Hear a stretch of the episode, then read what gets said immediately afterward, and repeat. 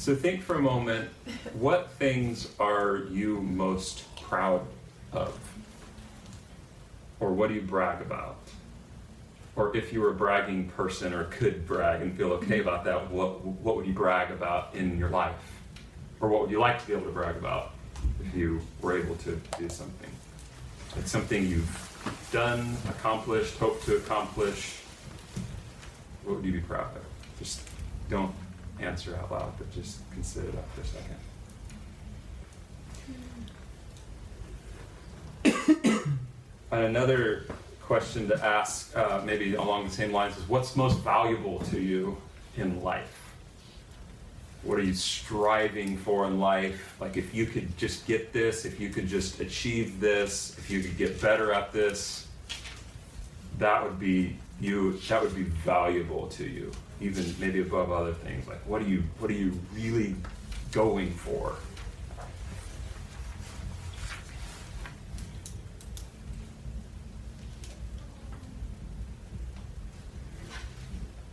Hopefully some of your answers to that are uh, spiritual in nature or, or, or lasting in, in nature. Um, if not it's fine. I think the passage is still going to be relevant tonight um, but I'll ask a, another question, maybe even specifically more to what Paul is getting at, what he's talking about here.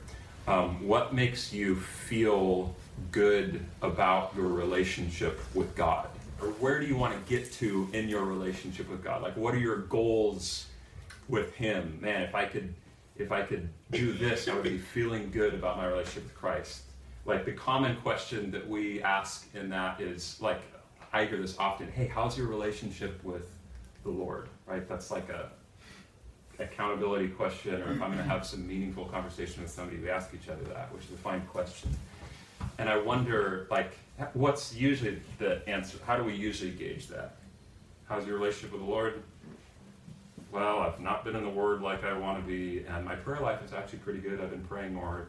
It's usually those types of things. I've I've been at for some um, it's I'm attending church or I'm sharing my faith more or there's there's kind of gauges that we use.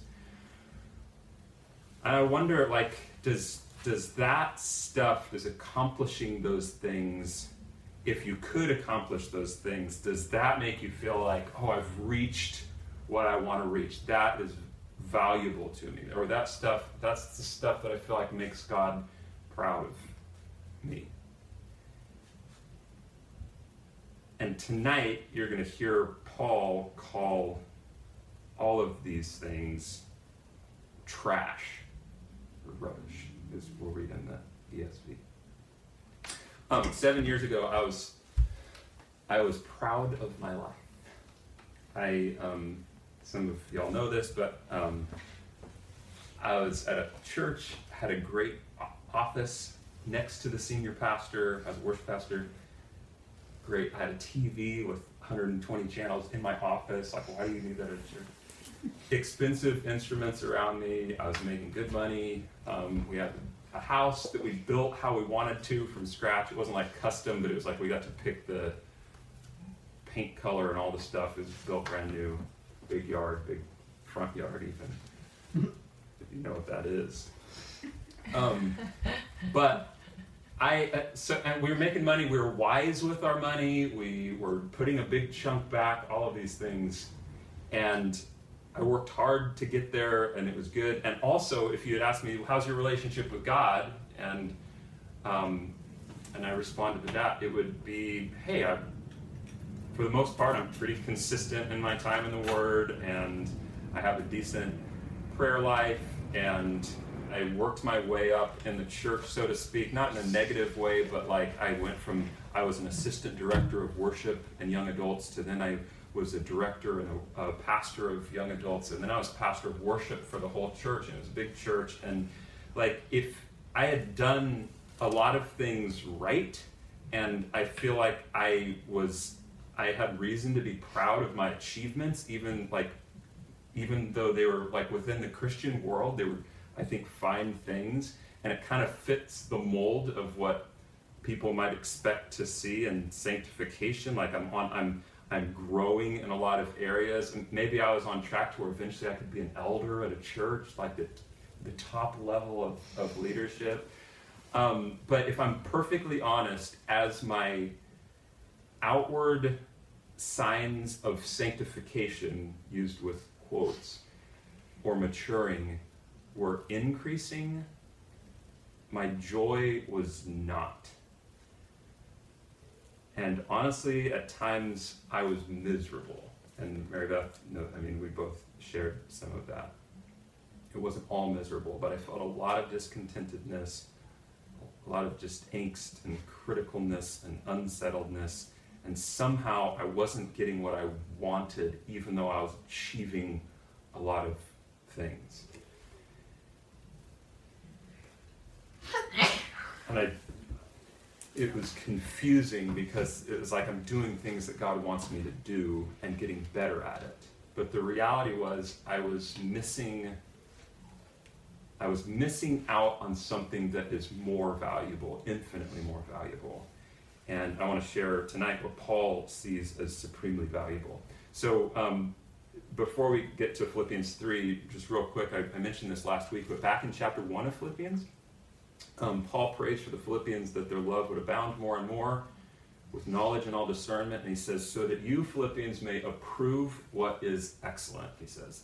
And to approve isn't just like, yep, God, you're right. It's, it's like God needs our acceptance or approval of something, but to approve what is excellent means to, um, to, to find out and, and agree with and have it sit with you what is excellent. And I explained briefly last week, what is excellent is not just what's really good, like Philippians, I want you to know what's really good, but it's um, what is most good or most excellent or most important.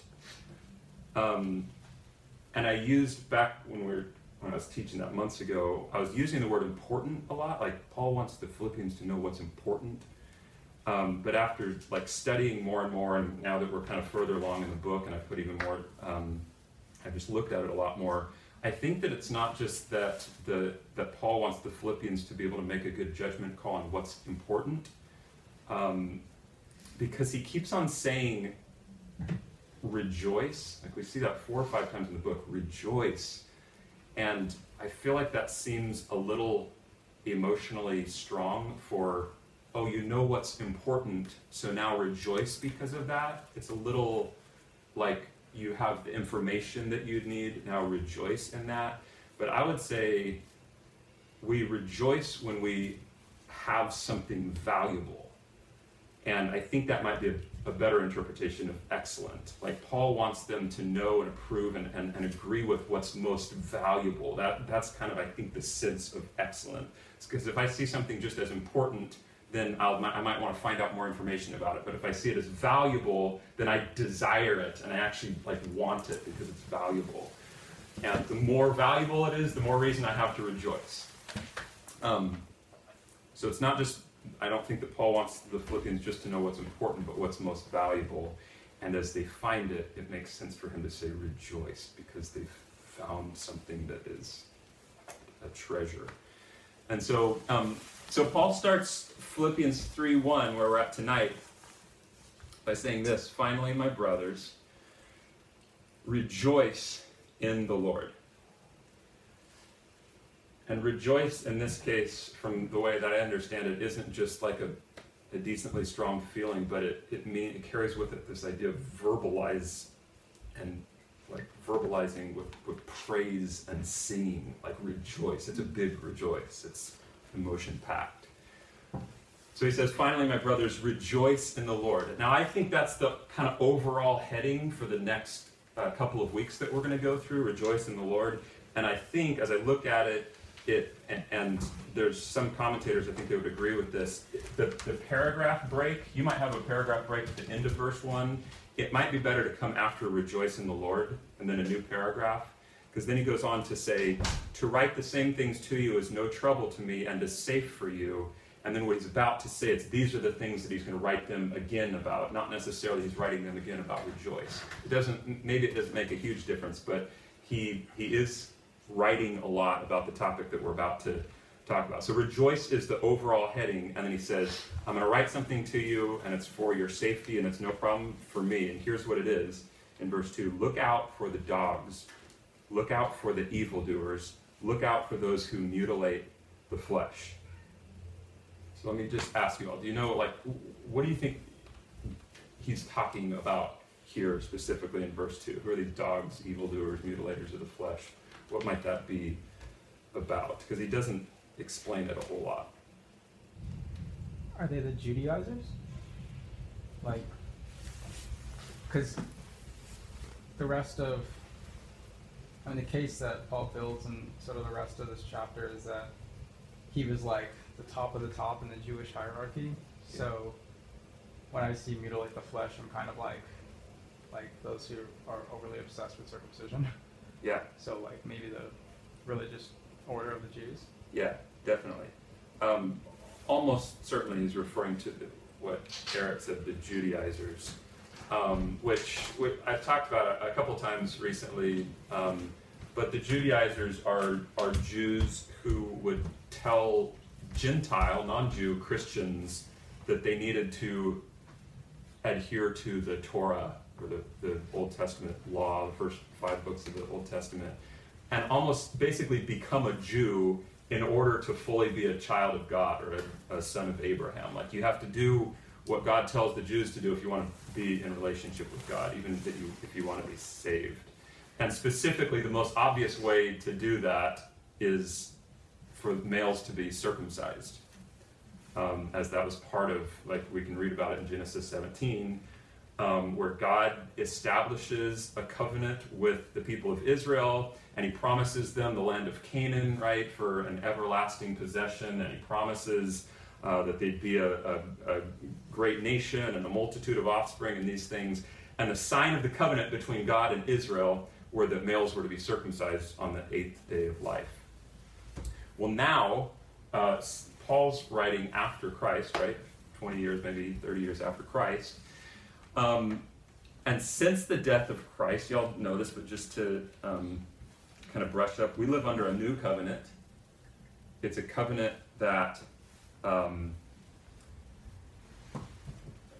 Gentiles are grafted into God's family by grace through faith.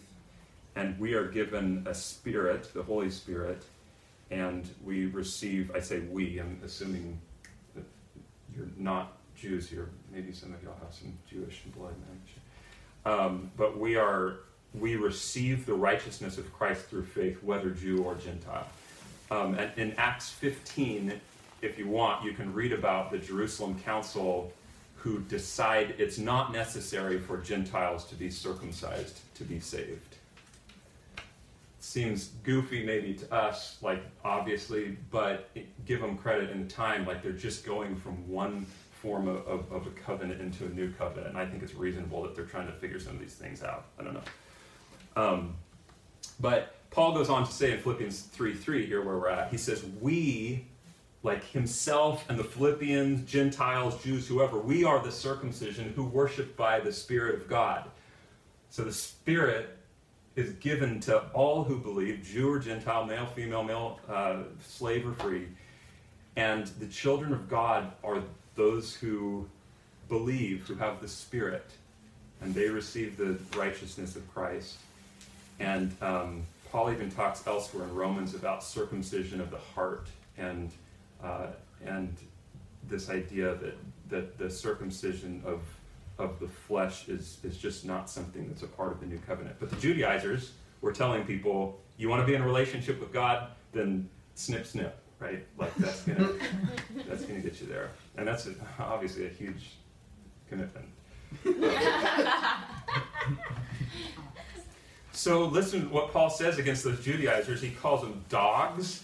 Uh, dogs in the day were not like dogs in our day, right? People are grossed out by them. They're like uh, they're like rodents or just scavengers and you want them to get away from you. To a, a Jew, they're considered unclean. You don't want to touch them. You, you don't want to be around them.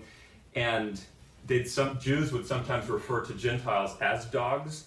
So Paul here is kind of turning the tables, and while the Judaizers maybe are telling Gentiles, hey, you need to be clean through circumcision, Paul is calling the Judaizers unclean dogs. So it's kind of flipping it on them. And the same thing with evildoers. Um, the Jew would think by circumcision that was about a righteousness before God, the reason that they were doing that. And Paul's saying, no, they're evildoers, mutilators of the flesh. Like Eric said, maybe they're, they're he's saying they're over concerned or, or, or over excited about this idea of circumcision, or mutilators of the flesh, like pagan religions, the priests would, would mutilate their flesh in different ways. And so Paul is, is kind of flipping that around on them. And like it, it comes across harshly in our language, in our English translation, but I think it would certainly come across as, as a bit shocking to those who are reading this that Paul would refer to these Judaizers as dogs, evildoers, mutilators of the flesh. And I wonder, maybe you guys can feed back on this. Like, why do you think Paul is so harsh in this? I mean, they're just telling people to get circumcised. Um, so it hurts a lot, but what's the harm in that? Like, why is he so bothered that he would call these guys some names. I say like anytime people are saying Jesus plus something else, they're saying Jesus plus circumcision, mm-hmm. then that's when you have to say no. It's it's it's only Christ. It's good.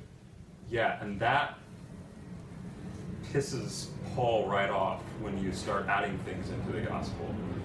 Um, I haven't pointed it out, but throughout the book, several times, Paul talks to the Philippians about the glory of God or the, or the glory of Christ. In Philippians 1.11, he prays that the church would be uh, filled with fruit of righteousness that comes through Jesus Christ to the glory and praise of God. And in Philippians 1.26, Paul wants them to have ample cause, he says, to glory in Christ Jesus. And in 2.11, he looks forward to a day when Every tongue will confess that Jesus Christ is Lord to the glory of God the Father. Like he wants God to have glory. Even ends it in 420 to our God and Father be glory forever and ever. Amen. And in the beginning, Philippians 1 6, he says, He who started this work, he's going to continue it, he's going to complete it. So who gets the glory in this? This work that God's doing, God does. He gets glory.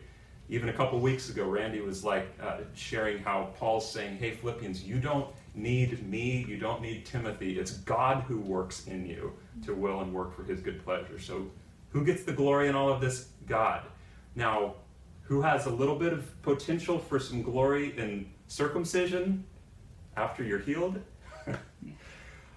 the one who's circumcised, or the one who can point to saying, This is a work that I've done, this is something that I've done. And if you know Christ like Paul knows Christ, anything or anyone that gets glory instead of Christ is disgusting to him, like like a dog, an evildoer. That's why he uses this strong language. And it seems like circumcision had kind of, especially for the Judaizers, had become almost like a trophy, like it's something to brag about. Like I'm part of the people of God. It's like wrestlers; they they have um, cauliflower ears or whatever. Like these are my trophies. See, I put in the work. I've done this. Um, and for a Jew to be circumcised, they could they could take pride in that. Look, I've been born in, into the people of God. Or for a Gentile, like look what I've done to, to prove my love or to, or to work my my way to my salvation. Paul says three times in what he's recorded as writing in his his letters um, that neither circumcision nor uncircumcision counts for anything. He says, and here he says, "We are the circumcision who worship by the Spirit of God and glory in Christ Jesus." And put no confidence in the flesh, he says. So the glory is going to whom it, whom it belongs instead of putting confidence in the flesh. So Paul hates anything that works against the essence of the gospel or, or takes, tries to steal a little bit of that glory uh, from Christ, from the Father. And he's probably been dealing with the Judaizers for a long time. I don't know that the Judaizers were heavily infiltrating uh, Philippi but certainly in the surrounding areas we read about, and um, it, eventually it's going to make its way to them. Um, Paul's so adamantly against polluting the gospel with works. So much so that with these Judaizers that have crawled under his skin, he says in Galatians 5, basically, I wish that these people who are troubling you to be circumcised would just turn the knife on themselves and just cut it all off, he says. Castrate themselves. That's Galatians 5.12 if you want to go look that up. Um, he doesn't look kindly on it. Culturally, for us, Torah observance doesn't usually surface, I don't think, as something that we should strive for. We don't hear people sharing the gospel, hey, repent and be circumcised. Um, or we don't hear, hey, you need to keep these food or ceremonial cleanliness laws. Or, you know, that's not, maybe that's a little foreign to us. So I wonder, like, what, if we could compare what we experience to something similar, um, what, what might we hear? Like, if you want favor with God or status with God, you should do this. Like, what do we hear that how how that's answered? You, if you're a good Christian, you should do this, maybe. In the South, let's go to church on Wednesday and Sunday, and you're good. And Sunday night, And If you're real night, good. You gotta make sure everyone sees your face. yeah, But that's, that's the South.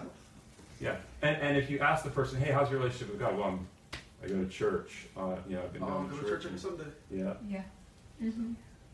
Um, I think something is going vocationally into ministry or missions. That's Ooh, yeah. kind of viewed as like those are the super Christians. Yeah. Oh yeah. I feel like you can go one of both these ways that I've heard in my walk, but it's either you need to like give away everything you have and mm-hmm. sell your possessions and live meagerly if you're a really good Christian, or you need to gain a bunch of wealth and live really high on the hog because God's blessed you in your faith if it's really yours. So I feel like I've heard kind of both. Yeah. And either of those things are something that we can we can strive for and think, oh, this is check check this out what I'm doing. I, I hear that a lot with, with even just a quiet time. And we'll talk at the end about um, basically things that we don't call Torah. We I think a lot of them we call disciplines. And the disciplines, reading the Bible, quiet time, prayer, fasting, whatever it is, those are not not a bad thing. But let's uh, get get to that at the very end. Um,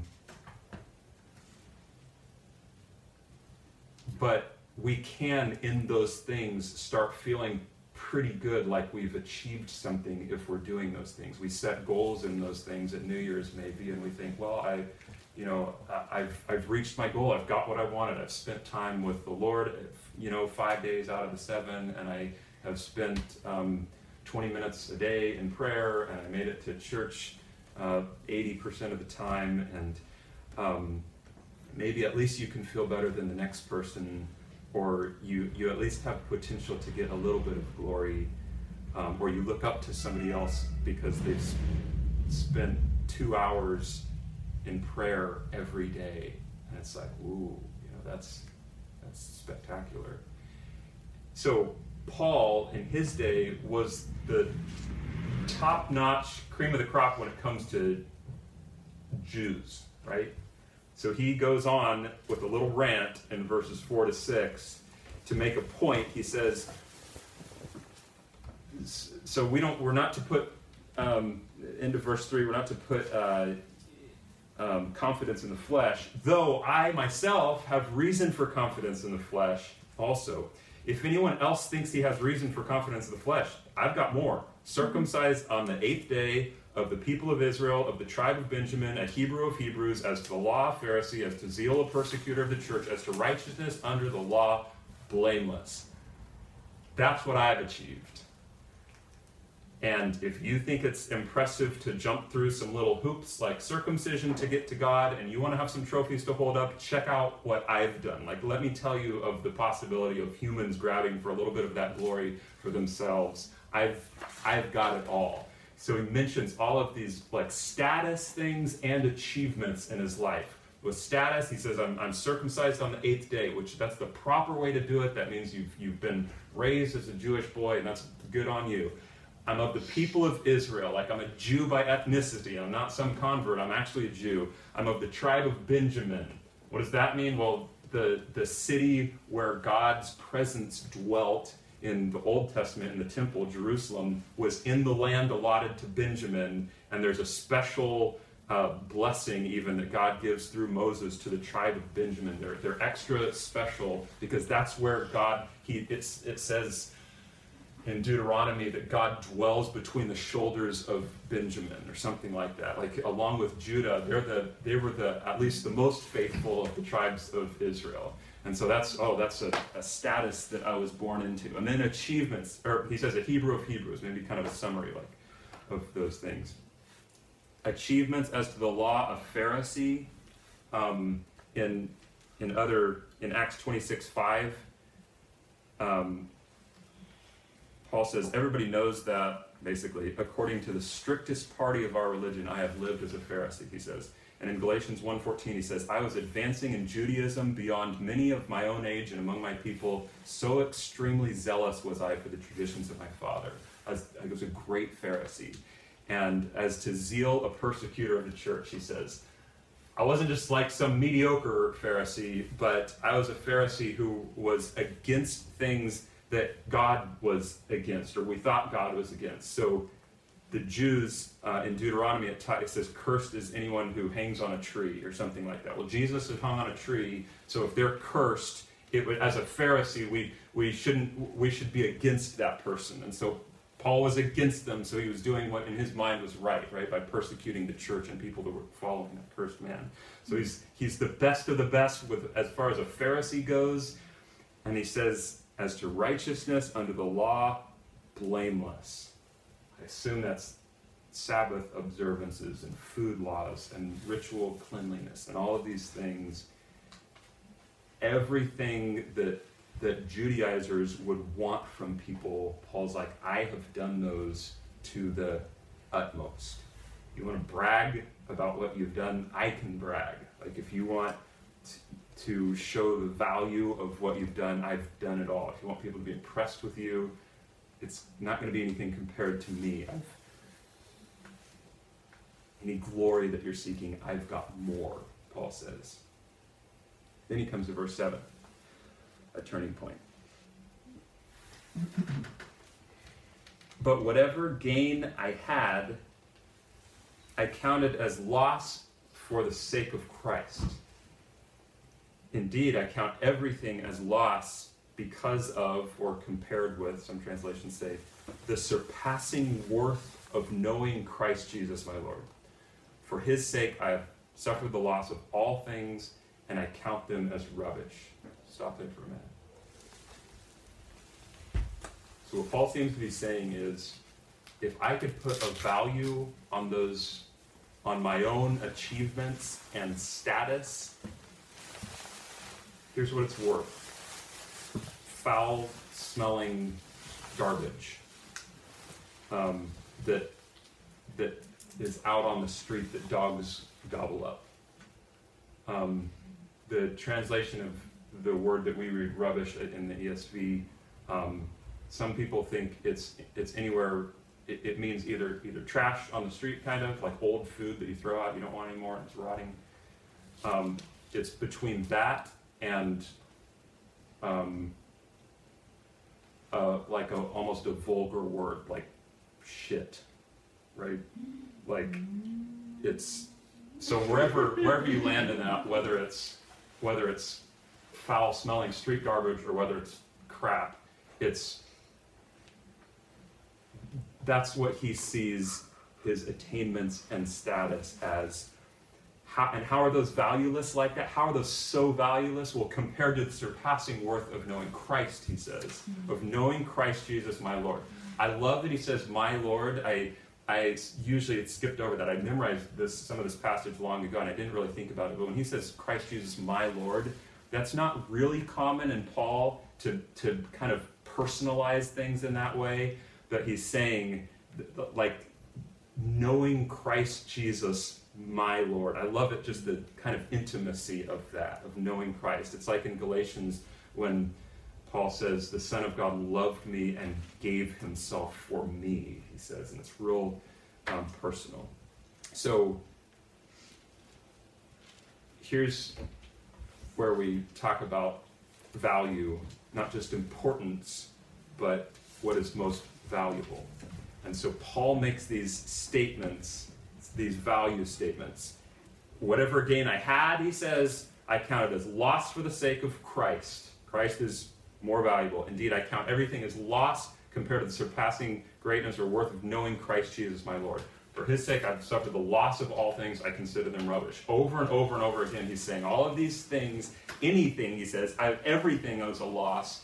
It, it, it's worthless compared with Christ. He's of supreme value. And I think that begs the question why is Christ so valuable to Paul? Like, what's so valuable about Christ? It's, that's easy. That's an information kind of statement to give you. Like, maybe that's that sounds important. But what is so great to Paul about Jesus Christ, about knowing Christ, that everything else seems like trash or crap compared to knowing Christ? Maybe y'all can take a minute just to comment on that. Like, what is so valuable about Jesus? What have you all found is so valuable about Jesus that it makes everything else, any attainments or any achievements or anything that I can do to try to look good, just look like garbage? Like, what, what have you found in Christ? What's the value of Jesus, of knowing Him?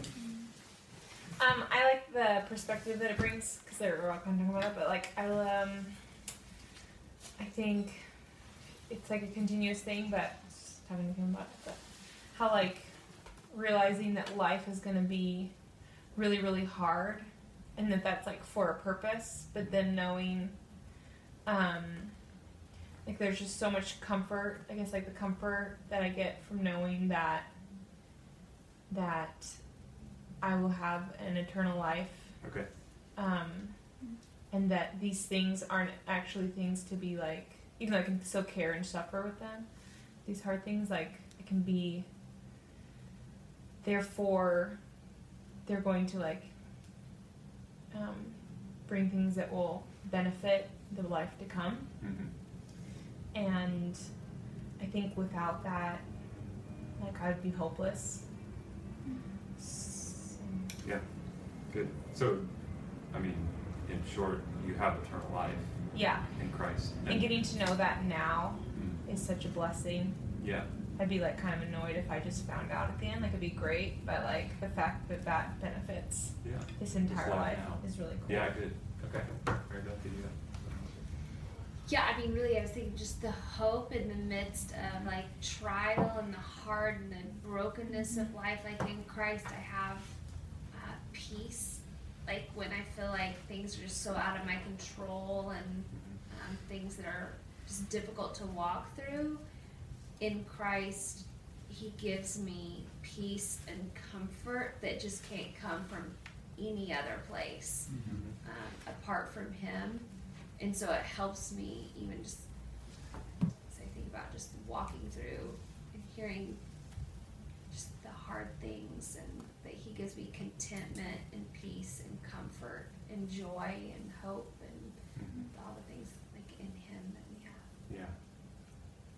I think to um, to experience the love of Christ is so um, huge, you know, because a lot of a lot of most humans their goal in life is to find love and happiness, you know, and so that we get to experience that to the fullest. And then the love and happiness that we do have in life is just like a cherry on top. It's not what fulfills us or satisfies us because we know we know the love of Jesus and being his child and what that means and the authority that we have in that and that we're able to walk through life with him like that he's in a relationship with us. Mm-hmm. He doesn't only love us but he's in relationship with us. Like i don't know i literally don't know how people get through life without Jesus, from small things like a breakup or anxiety to big things like death and Yeah. like huge persecutions and all the awful things that go on in the world. Um, I don't know how people do it without the love of Christ. I, yeah. yeah. And I, uh, on top of that, it's it's love and and relationship that's undeserved that I didn't Yeah. Mm-hmm. that I didn't get that I didn't obtain myself. Yeah. Um, well, Paul kind of goes on, I think, next to describe what Christ means to him. So he says in Philippians 3 8, which I love hearing that from you guys, by the way. That's, yeah, he's, he's valuable. And when I hear what you guys say, it's like, yeah, nothing else really compares to what we have in Christ. So Paul says in verse 8, For his sake I have suffered the loss of all things and count them as rubbish in order that I may, and I think he goes on to give some kind of eva- or value of, of Christ. What's the value of knowing him? In order that I may, may, verse 9, gain Christ and be found in him, not having a righteousness of my own that comes from the law, but that which comes through faith in Christ, the righteousness from God that depends on faith. So, you know, all those things that we said, we kind of feel like, oh, these are good things to do, and we're supposed to do these to be a good Christian. You feel like you've achieved something for God. Like, if you if you look at the course of your life, how successful have you been in those things? Not to mention all the things that you haven't added into there that may God might call us from, or, or call us to, and ask like, have you been pretty consistent in that obedience in your own righteousness that that you've achieved? Like, have you reached this point where you're just kind of rarely sinning anymore. It's it's like when we consider our own righteousness, it's it's ridiculous to be really hurrah about what, what I've accomplished. Um, but being found in Christ, on the other hand, we don't have a righteousness that comes from doing all of the right things all of the right time. And fortunately, because uh, Romans 3 says, by works of the law, no human being will be justified in his sight. And a few verses later, we hold that one is justified by faith apart from works of the law. That righteousness is not what the law is going to accomplish in us. It's a matter of either having righteousness of our own that we can accomplish by, by, by doing things that we're supposed to do, which frankly is going to get us condemnation, or it's the righteousness of Christ, which justifies us unto eternal life. And so this is Paul saying, knowing Christ means justification before a holy God, that my sins would be forgiven, that my faith is counted to me as righteous. And if we just stop there, I think that sounds pretty valuable to me. It doesn't take much thought to realize that Christ's righteousness before the Father is infinitely more valuable than whatever righteousness I can stir up in my life apart from Him. It's the perfection of Christ versus the perfection of what we can achieve. And I get worn out trying to do those achievements, mm-hmm. and I do like Paul, do the things I don't want to do, and I don't do the things that I want to do, and back and forth. But instead, in Christ, in knowing Christ, his perfect righteousness in my account. That's what I have in Christ. Not my righteousness, but I have Christ's righteousness. And it's not only that we're, we're, justified by the righteousness of Christ, but something happens. So he goes on in verse 10. He says, That I may know him and the power of his resurrection and the fellowship of sharing in his sufferings, becoming like him in his death. So if verse 9, if you look at it, if verse 9 was about kind of justification, um, we're, we're, we're seen as right before God because of the righteousness of Christ. What might you call verse 10? knowing him and the power of his resurrection, the fellowship of sharing in his sufferings, becoming like him in his death. Sanctification, maybe we could say, like becoming like Christ or becoming holy. That might be a theological term to put on a biblical word. Um, so here's how he speaks of our life now. It's kind of to what you were saying, Joy. Now that we have we have this righteousness of Christ, he says that I may know the power of the resurrection. He says. Now Paul talks at the end of this. We'll get to in a second in verse 11 about the his um, actual resurrection or the actual resurrection of believers. But this is a little something different. He's talking about the power of the resurrection that we now get to live in. So it's not like we have this, we're saved and we have this gloomy life and we just have to try to hold out until we finally are with Christ. But um, like Romans 6 says, just as Christ was raised from the dead, be- because that happened, we now walk in newness of life. Now. We walk in the power of the resurrection. It's provided for by the Spirit of God. So I like to think of it, we're not anymore walking around like, like zombies with no hope and enslaved to sin Um, but instead, we have the Spirit of God, and we're walking now in life, and we're able to overcome sin. And with the Spirit of God active in us, alive in us, we don't have to sin now. We, we, we have the ability to choose now because of God's Spirit in us not to. And so, so I think that power of the resurrection, it involves looking back at the resurrection of, of, of Christ, this historical supernatural reality of his resurrection, which assures us of our future reality of the resurrection and be, of, of our own resurrection. And because of that, now, because of that perspective, we are able to live differently. We're able to live in the power of his resurrection. Since we have the Holy Spirit, he's regenerated our hearts. We can walk in newness of life. That's what that's another thing that we have in Christ. It says the fellowship of sharing in his sufferings Paul's talked before here and in other books about suffering. We won't go into it, but suffering is ordinary, or it seems to be ordinary for believers. Not just suffering like everybody experiences, but suffering because of the gospel. But suffering, we see in sharing in his sufferings, suffering is what God uses to form in us the image of his son who set the example of suffering. So, if you remember a few weeks ago in chapter 2, Jesus is raised up as this example, it's this perfect example, not just of humility, but also of suffering. And our suffering for his sake confirms that we know him, that we've been united with Christ even it says becoming like him in his death, or I love how the King James says being conformed to his death. Now, from what I understand, that doesn't mean that it's going to be martyrdom for all of us, but as as we're sanctified, some of y'all know this, you will you will die every day to your former way of life. And you'll feel that.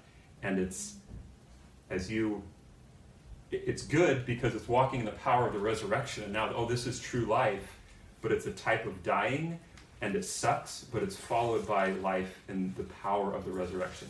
Each time you die so to speak because you're being conformed to the image of christ you'll you're finding life in that it's I think all of those kind of three phrases, the power of his resurrection, fellowship of sharing his sufferings, becoming like him in his death, kind of they all fit together. It's this sanctification process where we're looking more and more like Jesus.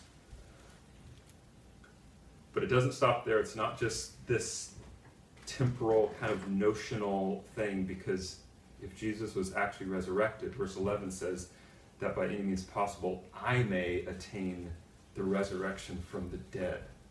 Now, let's talk about value. Here's where I think the value that Paul's talking about culminates. We have his righteousness, the righteousness of Christ. We're united with Christ in his resurrection power. We're united with him in suffering and death. And so, lastly, we also will be made like him in our own resurrection and in our own glorification, which he's going to talk about in a, a paragraph or two. So consider the value of that being resurrected to eternal life, God's work of sanctification now complete in our lives to where we're standing next to Jesus, our righteousness, and now we're made completely blameless and pure and perfect and holy, all because of Christ. Now tell me about that, how you prayed five times this week and you you know went to church every Sunday, those things seem like rubbish compared to what we have in Christ. It's it's that's trash. It's completely valueless compared to what we have in Christ. It's a little bit hard uh, to understand what it means by when he says in verse 11, by any means possible. I may attain resurrection from the dead. It almost sounds like Paul's trying to earn something. Um, I think it could be read whatever it takes. Um, I think Paul's saying when I consider that final prize of being with Christ, it, it's like I picture like a man or woman with their hands full of their achievements and their maybe it's money or degrees or Bible certificates or successes or significant positions on the church staff like I had or um, regular quiet times, whatever all those achievements are, and that person catching a glimpse of something that is infinitely more desirable and saying and dropping everything and saying, I don't care what I have to do, I don't care what I have to leave behind, I don't care how stupid I have to look, whatever, I, I don't care if I have to die, I want what that is because it's more valuable to me than anything. By any means possible, that's what I want. Forget everything else, it doesn't matter to me. It's like the parable in Matthew of the, the treasure in a field, right? A dude's going to sell everything that he owns because he's found something that's supremely, infinitely more valuable, and so he's going to buy that field with what he could get out of the rest of his life just so he could have that one thing, that treasure. So I just want to um, let's wrap it up and like go back to the question that I was asking at the beginning. So recall to your mind what things are you most proud of? What do you brag about or, or would you want to brag about or wish you could? What's the most valuable thing or things to you in life? What are you striving for in life? What makes you feel good about your relationship with God that you're able to do and accomplish? And compare those things to the value, as, as Paul describes it, and as some of you describe it, of knowing Christ Jesus, your Lord. And maybe then we can understand better the section heading that says, Rejoice in the Lord, right? Rejoice in Jesus. Rejoice in the one who has infinite worth, and nothing else. I was um, kind of thinking through this scripture a week and a half ago when we were up at the, my parents' house. And I was thinking, I want so badly for our church to get this and to continue to grow in this. Um, I want us to approve what is excellent or to know what is most valuable, um, which is knowing Christ. And sometimes when I, I see people in our church or other believers lacking joy, I, I wonder if it's just because we've got the scales kind of out of balance somehow, because we're thinking that these the other things are valuable, mm-hmm. and we're kind of putting aside Christ. And um, I just pray that when compared with knowing Christ and the power of his resurrection, the fellowship of sharing in his sufferings, becoming like him in his death, and so somehow to attain the resurrection from the dead seems infinitely more valuable. All that other stuff that we can bring to the table and that we do, it's not even close to the value that we have in Jesus. And I'm super encouraged because I've seen people here in our little church who have stood for a lot of things in the past and achieved some cool things and maybe grew up a good kind of religious person, but now are realizing the significance and the value of knowing Christ and actually starting to think, you know what, I'm, I'm realizing like maybe maybe knowing Christ is actually as valuable as as these people are saying or as Scripture is saying, and willing to say, I'm gonna I'm gonna put other things on my life and hold. Like I've seen that in, in some of us here. I believe that there will be people who come to know Christ as we proclaim the gospel in our community and will will think to themselves these things that used to be important to me that used to define me i will drop like garbage to know christ and everlasting life with him. Ah, I, I hope that there will be people that choose that. So i just ask you guys do you know do you do you desire to know Christ and rejoice in his righteousness and live in the power of his resurrection and be conformed to his image in suffering and death and raised to life with him and be glorified with him, Or do you desire something else that your life can be built upon? Which one of those things is truly gain to you? Um, my my life seven years ago, like compared to now, I, I've still got a lot of great stuff. It's not like I'm I'm just living in the slums now, but um, and I still oftentimes put a lot of more value than I ought to in things and status, but less so, honestly.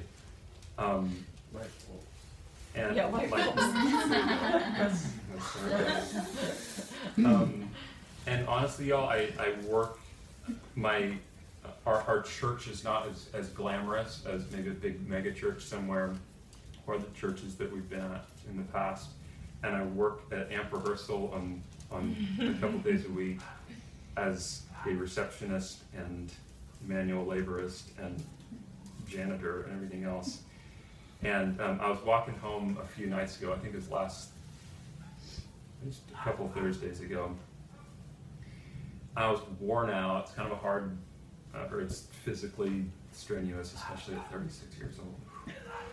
Um, and my clothes were dirty. Like you empty the trashes, and people are drinking beer there, so I've got, got beer on my shoes. And I was, I was realizing as I was walking home that I I didn't realize this at the time, but seven years ago, I would I would have a way of looking down on people that were in the situation that I'm in as I was walking home. Like I've I've gotten out of the need to work a twelve dollar an hour job and spill beer on my shoes. Like I, at back in the time, I think, well, I've I've attained something. Like I've I've um, I've achieved this and um, or I would look down at a, a, a pastor of, well, you're just, you're a worship pastor at a church of 100 people. Oh, that's sweet. Mine has a couple thousand. You know, I've, I've worked my way up to this.